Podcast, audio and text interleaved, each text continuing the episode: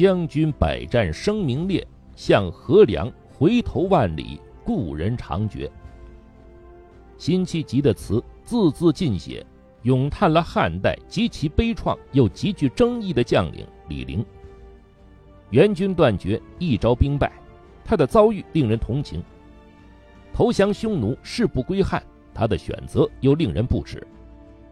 最终，李陵在身败名裂、全家被诛的痛苦和无奈中客死他乡，其间是非恩怨，千百年来谁能道清？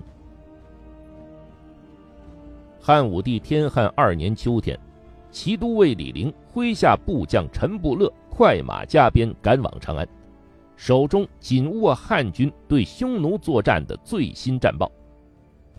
见到汉武帝后，陈布勒连报捷讯，详细陈述了李陵出兵匈奴后的行军路线和作战方略，尤其对李陵率兵与敌军奋勇拼杀的情景大加描绘。汉武帝听后龙颜大悦，立即封赏了陈布勒，群臣也纷纷奉迎，连夸李陵英勇善战，高呼陛下圣明。这一战就是左右李陵一生命运的九泉之战。李陵字少卿，生于陇西成纪，他是汉代名将李广的孙子，因擅长骑射，爱兵如子。在军中享有很高的声望。汉武帝很欣赏李陵，先是将他选为建章宫羽林军的长官，后来又派他率领八百骑兵深入匈奴侦察地形。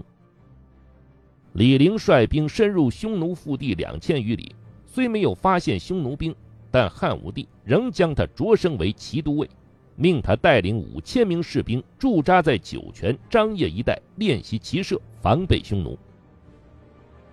天汉二年，汉武帝派自己的宠将李广利率兵三万攻打匈奴，命李陵的部队为李广利提供后勤保障。李陵听后坚决辞谢，并上书汉武帝说：“臣愿率兵迎战匈奴单于的主力军，必能大获全胜。”汉武帝有些惊讶地说：“如今没有多余的骑兵拨给你，你要凭五千士兵出战吗？”李陵斩钉截铁地说：“就凭五千士兵。”汉武帝非常赞赏李陵的勇气，立即答应了他的请求，并令强弩都尉陆伯德率兵接应。然而，陆伯德的资历比李陵老，不甘心为李陵做接应，便上书称：“秋季恰逢匈奴兵强马壮，不如等到来年春季，臣与李陵分头出战，两路夹击。”定能击败匈奴。汉武帝看后，误认为是李陵临阵退缩，怂恿陆伯德上书，便驳回了陆伯德的请求，催促李陵立即出战。就这样，李陵略有些仓促的率兵出战。酒泉之战打响了。起初，李陵的部队占据上风，他带领弓箭手用强弩射击敌军。歼灭敌兵数千人，捷报传至长安，满朝欢喜。匈奴单于见势不妙，急调八万骑兵，联合原来的三万骑兵，共同对抗李陵的部队。李陵率兵边战边退，令重伤士兵躺在车上，轻伤士兵推车，伤势再轻些的士兵持兵器作战，一路又斩杀敌兵三千余人。十几天后。李陵的部队与匈奴兵在山间林莽中交战。李陵连发几箭射击匈奴单于，单于大惊，慌忙逃走。看到李陵的部队坚持了这么久，仍然如此英勇剽悍，单于对部下感慨地说：“这支部队精锐善战，久攻不下，日夜引我军向南方边塞走，莫非是有伏兵吗？”言语中流露出退兵之意。但一些部下将领认为，单于亲自率领数万骑兵对抗数千汉军，如果不能歼灭，岂不让汉军轻视我们吗？单于于是决定再战。两军一天交锋数十次，李陵的部队又杀死匈奴兵两千余人。单于感到形势不利，于是又考虑退兵。李陵以五千人敌匈奴数万人，歼灭敌兵一万余人，挫敌威风，令汉武帝和满朝文武惊喜不已。然而就在此时，李陵的厄运却悄然而至。单于决定退兵，酒泉之战本已胜利在望。然而就在这时，李陵军中的一个名叫管敢的军侯，因被校尉侮辱，一气之下投降了匈奴。这一降使汉军战况急转直下。管敢向匈奴兵透露，李陵的部队前方没有伏兵，后方也没有援军。如今军中粮草箭矢已濒临断绝，只有李陵和成安侯韩延年各率领八百名士兵前行。用精锐骑兵就可以攻破。匈奴单于听后大喜，立即派骑兵围攻李陵的部队。李陵的部队在山谷中行进，匈奴的士兵则在山坡上射箭。一时间箭如雨下，李陵四面受敌。李陵率兵一面迎敌，一面南撤。箭矢用完了，士兵们就用短刀、车斧做兵器，与匈奴兵厮杀。到了傍晚，李陵的部队退到一个峡谷中，匈奴兵将李陵的退路截断，然后纷纷向峡谷内投掷乱石。李陵所率士兵死伤大半，再也没法行进了。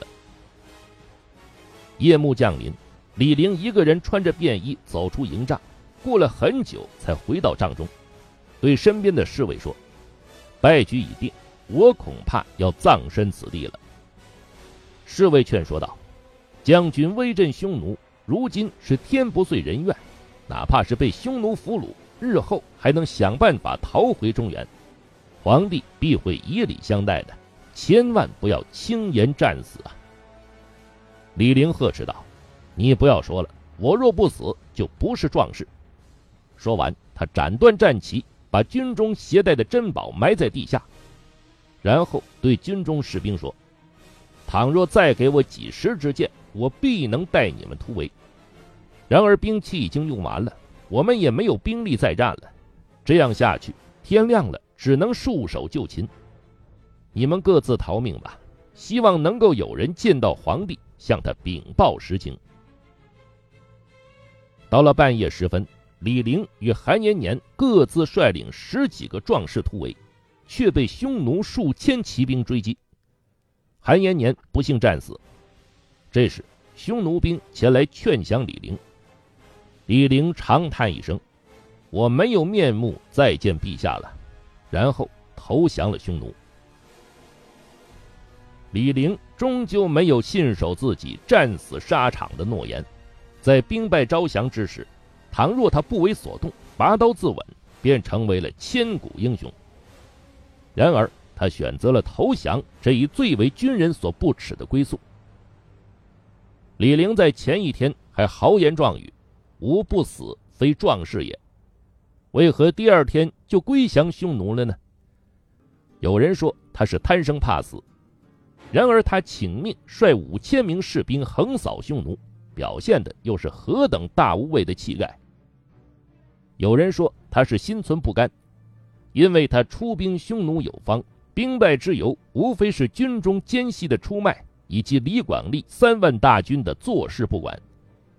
或许面临生死抉择的时候，李陵想起了侍卫的进言，决定先图自保，日后重返中原，再立功业。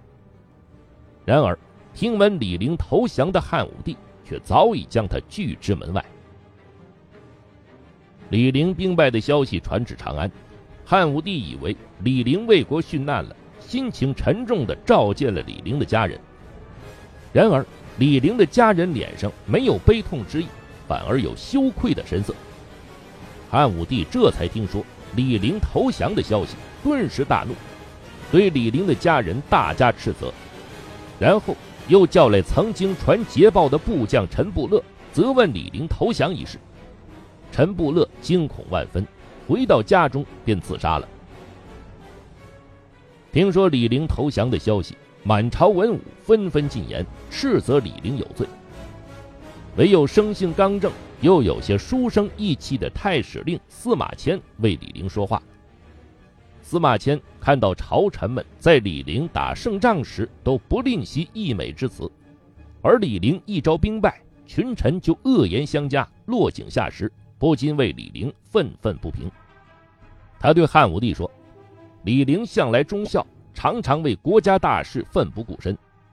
他率领不足五千人的兵马，深入匈奴境内，与数万大军作战，殊死搏杀，挫敌锐气。即使后来失败。”也不能掩盖他的英勇之举。至于他没有战死，恐怕是假意投降，以图日后为汉室效力。汉武帝听后不置可否，没有再追究。不久，汉武帝再次派李广利出兵匈奴，嘱咐他请李陵暗中相助。然而李陵此时已经与匈奴单于结下兄弟情谊，加之对李广利心存芥蒂。便没有伸出援手。李广利无功而返，对汉武帝实情相报。汉武帝听后震怒，想起司马迁的假降之说，更加气愤，便下令将司马迁以大不敬之罪打入牢狱。家境贫寒的司马迁没有钱赎身买罪，最终不幸被处以宫刑。过了一段时间，汉武帝的愤怒情绪渐渐平复。回忆起酒泉之战时，自己催促李陵出战，后来又没有派援军支援，导致李陵的部队几乎全军覆没，心中不免内疚。于是，汉武帝派人安抚李陵部队的幸存士兵，并再次派将领出兵匈奴，同时准备迎回李陵。此次率兵出征的将领是殷于将军公孙敖。他率部与匈奴兵交战之后未能取胜，回朝禀报汉武帝说：“据我军俘虏的匈奴兵称，有个叫李陵的汉军将领教他们习武打仗来对付汉军，这才使我军败下阵来。”这一次，汉武帝再也忍无可忍，盛怒之下将李陵的亲人全部诛杀。自此，李陵在陇西身败名裂，世人皆以之为耻。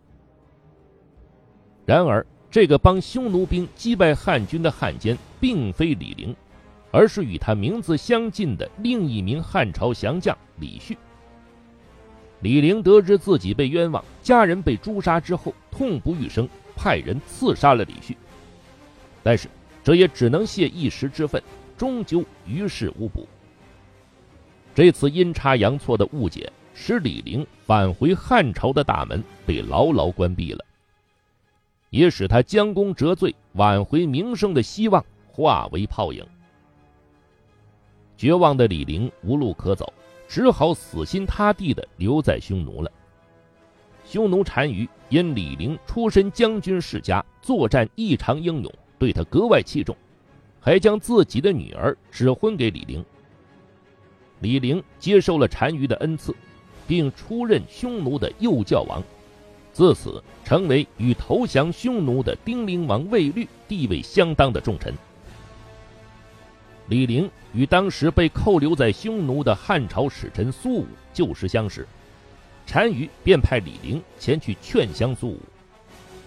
李陵来到苏武牧羊的北海，对苏武说：“你的母亲去世了，妻子改嫁他人，兄长和儿子也因触犯律法而自杀。”如今你在汉境已经没有亲人，可谓了无牵挂。现在以年迈的武帝猜忌心很重，即使你回去，他也未必相信你的忠心。不如投降匈奴，在这里度过余生吧。苏武听后坚定地说：“我世世代代受汉室的恩泽，作为汉朝使臣，必当全力以赴，不辱使命。让我投降匈奴。”不如直接杀了我吧。李陵顿时感到无地自容，羞愧的叹道：“苏武真是忠义之士，像我和卫律一样的叛臣，简直是罪大恶极。”他流着泪向苏武道别，并让妻子送牛羊给苏武。后来汉武帝驾崩，李陵向苏武转达了这个消息。苏武听后放声大哭。朝着南面顿首拜祭，因为悲伤过度，口吐鲜血，险些葬送性命。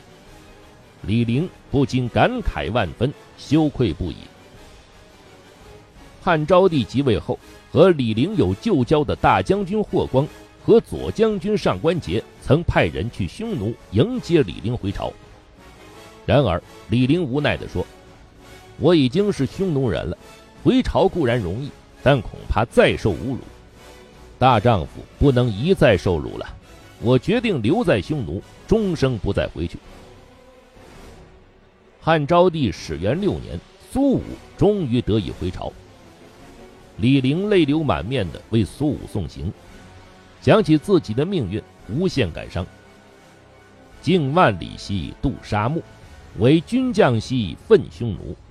路穷绝兮使刃摧，士众灭兮名已溃。老母已死，虽欲报恩将安归？李陵呜咽地涌出这首诗。是在为苏武高兴，更为自己南归故土、一生坎坷的命运而悲痛欲绝。成为匈奴的将领后，李陵并未帮助匈奴损伤汉军。汉武帝征和二年，匈奴入侵汉境，汉武帝派遣李广利、商丘成率兵出战，汉军班师而还时，匈奴单于派李陵率三万匈奴兵追击商丘成的部队。然而，李陵率军与商丘城大战九日，却被杀得片甲不留，仓皇而归。正史记载李陵出战汉军的战例仅此一例。以李陵的作战才能，不至于败得如此惨重，因此后人多认为这是李陵顾及故土，有意败北。李陵的一生虽然并没有做出有损汉朝利益的事情。但是他的投降终究没有得到时人与后人的谅解，人们常将李陵与苏武对比，以显示忠贞气节的不同。汉昭帝元平元年，李陵死在匈奴，在投降后的二十余年间，他没有再踏上中原一步。